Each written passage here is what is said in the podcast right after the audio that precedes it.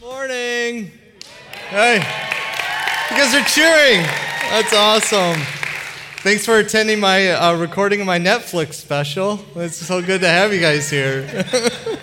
hey, uh, Pastor Anthony alluded to this that it is called Hometown Weekend, and uh, they had to change the title of it because of me, um, because they used to call it Young Communicator Weekend. And I was like, hey guys, hold on, hold on, hold on. I'm not really a communicator, so if we could drop that name. But I am young and I'm to hold on to it, right? Come on. Who's with me, right? Okay, I'll just leave now. All right. Um, I don't know about you guys, but it's been a long week, and so I'm going to remind myself of who lives at my house, and uh, we'll figure things out with a microphone. So I need to show you some pictures of my family. You guys okay with that? So I need to I need to refresh your memory here.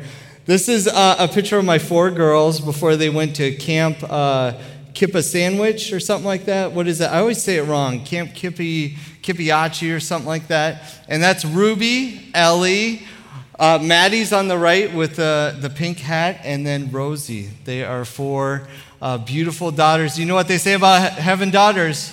Just remember it, okay? Just remember what they say because they will turn out to be teenagers in a few years. And uh, they are uh, my beautiful daughters. Here's a picture of my boys, a couple of my boys. Well, we were out in Yellowstone this summer. Uh, Joey and Charlie and I climbed up to a mountain because you're in the mountains, and what do you do?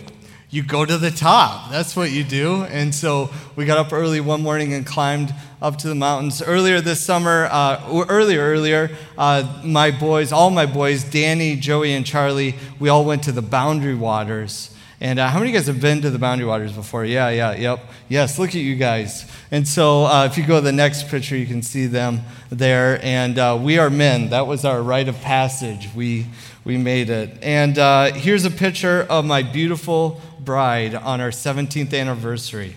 Aww, yeah. There's a couple things I need to show you in this picture. All right, my wife's name is Paula. On the right over there, you see uh, the dumpster we're adding on to our house. So, in our front yard was a dumpster, a pile of lumber, uh, all the kids in the background, uh, just a whole lot of mess going on. And you notice that I'm wearing my go to shirt. I'm also wearing it today. Men, you got a go-to shirt, don't you? Yeah, you know. And so uh, I, so that was on our 17th anniversary, and uh, it is good to um, to be a kids pastor here. It's good to have a family that uh, continues to grow, and we have we have a strong community. And uh, Pastor Anthony, thank you for the privilege of speaking today. Well, we're here. Should we get some work done? Should we go for it? All right. Well, if you have your Bibles, you can open up to Luke chapter 2 or chapter 10, verse 30, and I'm going to read from there. Jesus replied and he, he said, A man was going down from Jerusalem to Jericho when he was attacked by robbers. They stripped him of his clothes, beat him, and went away, leaving him half dead. A priest happened to be going down the same road, and when he saw the man, he passed on the other side. Verse 32 So too a Levite, when he came to the place and saw him, passed on the other side. But a Samaritan, as he traveled, came where the man was, and when he saw him, he took pity on him. He went to him and bandaged his wounds, pouring on oil and wine. And then he put the man on his own donkey, brought him to an inn, and took care of him. The next day he took out two denarii and gave them to the innkeeper. Look, at, look after him, he said, and when I return, I will reimburse you for any extra expense you may have. Jesus said, Which of these three do you think was a neighbor to the man who fell into the hands of the robbers? The expert of the law replied, The one who had mercy on him. And Jesus told him, Go and do likewise. Let's pray together. Jesus, I pray over the next couple of moments as we look at your word. God, I pray that your Holy Spirit would speak to our hearts, speak to our lives, and God, that we would leave this place better people than we were when we came in. In Jesus' name we pray, amen. Well, today I want to talk to you about the characters in this story. The first character I relate with the most it's the priest priest, pastor. I've been a pastor for 16 years. I was a youth pastor uh, for the first 12 years of ministry because why? Because I was cooler um, than I am now. And, uh, and I did youth ministry for a long time. And then I transitioned to kids ministry because I realized that my kids were in kids ministry and it just fit our family better. And I love the next generation. I figured, hey, why not? Let's do kids ministry. Well, as a, as a priest and as a pastor, I see this and I go, why did the priest not do what he was supposed to do? Why did he not go and help the man who was obviously hurting? Why didn't he do that? Now, I can't extrapolate every single reason, but I have a few things that I think were going on. One, I think, was that he had no room in his heart. He was just wore out. He was a wore out person. And to that, I have to say, I have to personally apologize as, as a pastor um, I have to apologize for when I haven't been there and you've needed me. Like, I genuinely am sorry. And I think there's some of you here today that you've needed a priest or a pastor in the past, and they haven't come to your rescue. And I have to stop and say, I'm sorry that happened to you. I apologize. This is a real thing for the man who was robbed. I'm sure he could see the priest walking by and going, Hey, I thought you were supposed to help. Where are you? That's what I do with the first character in this story. The second character, you guys, you guys might relate with a little more.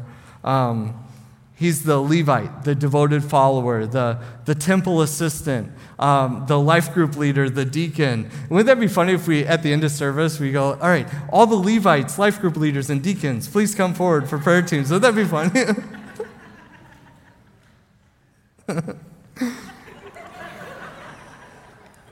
I'm a funny person. I am really funny. yeah, I am. I was playing softball last uh, this Wednesday, and uh, and the other team made a really good play, and and they go, uh, "Yeah, we practice." And then I'm like, "You guys practice?" And I just started laughing to myself, and nobody else was laughing. And then I turn to my teammate and I go, I am funny. I know I'm funny. Verse 32, it says, So the Levite, when he came to the place and saw him, he passed on the other side. Why? Why did he do this?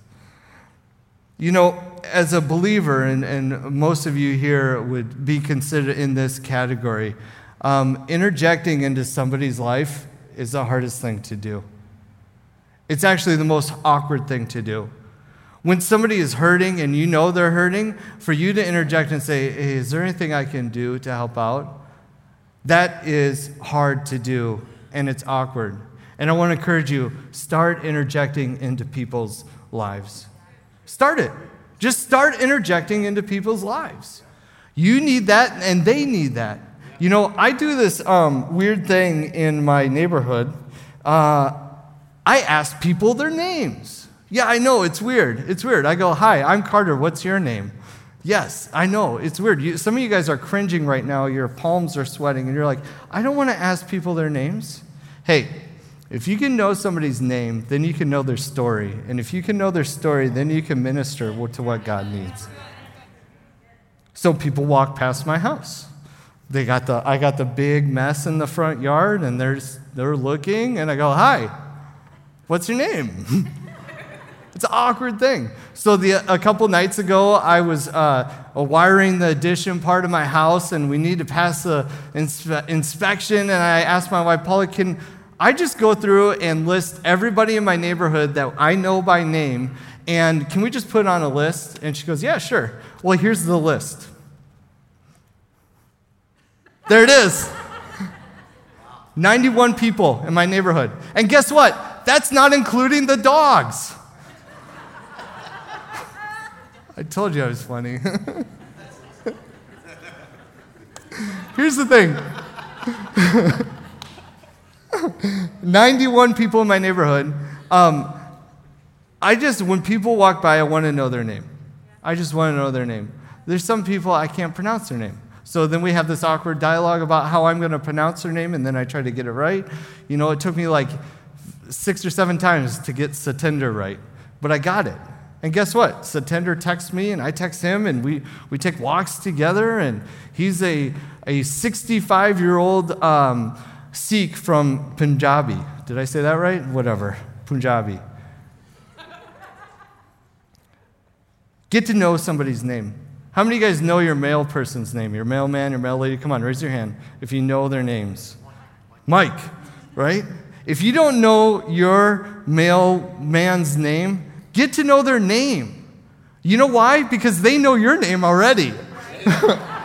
they know your name. And guess what? They're at your house every single day right? So Muhammad comes to my house on Friday. He delivers the mail and he has a package and the door's open. We're doing construction. And he looks in, he goes, Hey, well, what you guys doing? I'm like, Muhammad, come on in.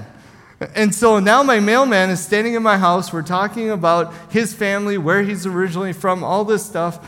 And guess what? Interject into somebody's life. Interject into their life. And okay, just a side note when's the last time you had somebody that was not your ethnicity inside your home? Come on.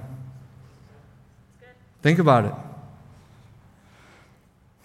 Interject in your, into somebody's life. When I was uh, 15 years old, I was a beekeeper, and uh, that was my very first job as a beekeeper. I'd always, people ask, the first question they ask is, Did you get stung? Yes, I got stung a lot. Yes.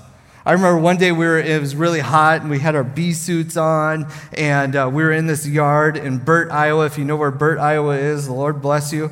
But we were in Burt, Iowa and um, I had this bee suit on and it was really hot. So you take your shirt off uh, underneath there and then, and then all of a sudden I was starting to get stung throughout the day. And then I got done and I, I just started counting. I had over a 100 bee stings in one day right? But that wasn't the lesson I learned from that job. what I did learn from that job was my boss, his name was Jim Ingalls. And one day we had to move, we were at that bee yard and we had to move those bees to a different part in his field so that they, they could pollinate. And so he wanted me to go up to the farmer's house and ask him if it was okay to move the bees from here to there. And I said, no, I don't want to do that. I don't want to talk to a stranger. I don't want to do that. And he goes, Carter, What's the worst he's going to say? The worst he's going to say is no. That's the worst he's going to say. So you find somebody that is injured, you're walking along a road, you're walking along your life, you're, you're going about your business, and you see somebody that needs help.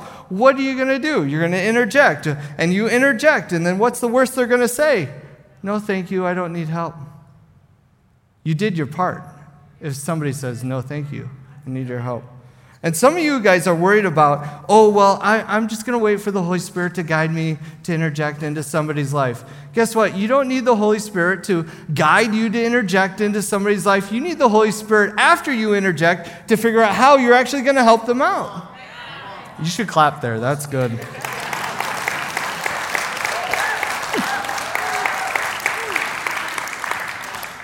It'll be good for the Netflix special. But isn't it true? Yes. You don't need the Holy Spirit to tell you to interject into somebody's life. You need the Holy Spirit to tell you what you're actually going to do once you're there. The third character in the story is the Good Samaritan. In verse 33, it says, But a Samaritan, as he traveled, came where the man was, and when he saw him, he took pity on him. He went to him and bandaged his wounds, putting on oil and wine. And then he put the man on his own donkey, brought him to an inn, and took care of him. The next day he went back with two denarii and gave them to the innkeeper. Look after him, he said, and when I return, I will reimburse you for any extra expense you may have. Why did the Samaritan ask? He had room in his heart for compassion. He had time on the clock to spare, he had money to spare, and he had the courage to interject. Let me break those down a little bit. He had room in his heart for compassion. The Amplified version of the Bible says that he had pity and sympathy for the man. Uh, sometimes I summarize it with this old saying, call it say uh, just like this: knowledge of the need constitutes the call. Some things the Lord is showing to you very specifically that He's asking you to be a part of. It's almost like you, every time you uh, are thinking about whatever, doing God's will, you think about world hunger and, and what you need to do to help out world hunger, that is the Lord showing you that there is a need specifically for you, and the knowledge of the need constitutes that you are called to help out with that. You don't have to clap there, I'll be all right. He had time on the clock to spare. The Samaritan not only bandaged uh, the, the man who was hurt uh, with his wounds and he took him to an inn, and then the next day he went back to check in on him. He had time. Our lives are so busy, we don't have time to help somebody with a flat tire. They got AAA for that. Put some time in your clock for the Holy Spirit to move. Third thing is he had money to share. The two denarii equated to two days' wages, and at the time you mix in, or and then add the time that he put in there. There was a very valuable exchange for the good Samaritan to help out. He used two days of wages. That's two days, two days, and then he used his time. Some of you are like, you know what? I'm just worried about making the mortgage payment right now. Guess what? In that scenario, the most valuable thing was the man's time. Think about that for a little bit. And then the last thing is he had the courage to interject. Hey, you're in rough shape. There's something that I can do for you. Let me help you out. You know, sometimes when uh, I think about like if you're at work and, and you have a coworker that um, loses a spouse or, or loses a friend or worse, loses a child, and, and people don't know how to interact uh, with the person who loses somebody. You know what? Just interject and say, hey, guess what?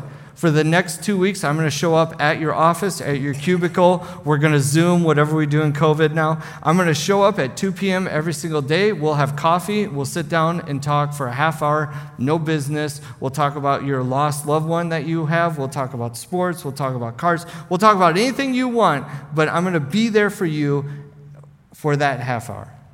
That's how you interject into somebody's life. You don't say, um, Do you need anything? Just, let, just give me a call if you need anything, okay? No. The man took, the Good Samaritan took charge and he goes, Here's what I'm going to do. I'm going to bandage you. I'm going to put you on a donkey. And I'm going to take you to an inn where they can take care of you. Now, here's the last thing. No, it's not the last thing. I was kidding. Don't start leaving yet. Why is Jesus even telling this story? If you jump back to Luke chapter 10, verse 25, it says, On one occasion, an expert of the law, a lawyer, stood up to test Jesus. Bad move. Teacher, he asked, What must I do to inherit eternal life? And Jesus replied, What is written in the law? And how do you read it? And the lawyer replied, Love the Lord your God with all your heart, and with all your soul, and with all your strength, and with all your mind. And love your neighbor as yourself. And Jesus responded to him, You've answered correctly. Do this, and you will live. But the lawyer, he wanted to justify himself, so he asked Jesus, And who is my neighbor?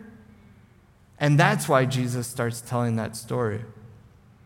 You see, there's another character in the story that we have to talk about. It's the person who was injured on the side of the road. Um, let me connect some dots for you, okay? So, uh, in the picture here, Jerusalem is all the way up here, and there's a, a path along right through that valley called the Wadi Kelt. And the Wadi Kelt is a narrow, uh, you know, a narrow valley that they're walking through, and it was, it was rugged, it was mountainous, and it was known to be a dangerous path. And um, when I think about the man who was sitting on the side of the road, left half dead, half naked, um, I think about another spot in the Bible where they are writing about a valley. In fact, over to the right over here is the Kidron Valley, and King David writes about walking through a valley. Let me read that scripture for you. The Lord is my shepherd, I shall not want. He makes me lie down on green pastures. He leads me beside the still waters. He restores my soul. He leads me in the paths of righteousness for his name's sake. Though I walk through the valley of the shadow of death, I will fear no evil, for you are with me. Your rod and your staff, they comfort me.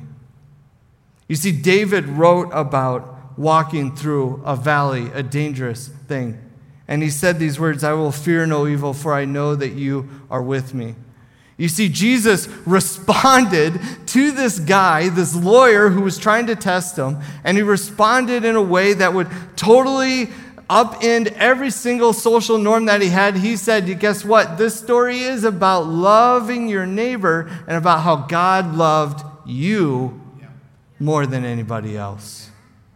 The Lord is my shepherd. That means that He's with me. He's never going to leave me. He's always going to take care of me.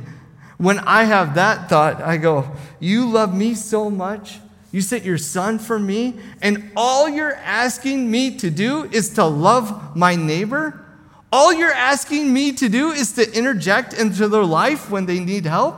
And you, you're going to promise me eternal life in heaven? Of course I'll do that. Of course I'll sign up to love my neighbor. And what I want to encourage you to do today is interject into somebody's bad day. Yeah, I know, I know, I know. We have bad days. I know. I know that. I know in that story, I've been all four of those people.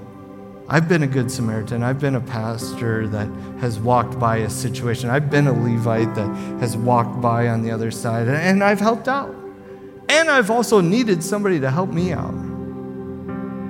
But when I read that story, I realize that God loved me so much that any valley that I walk through, He is there with me.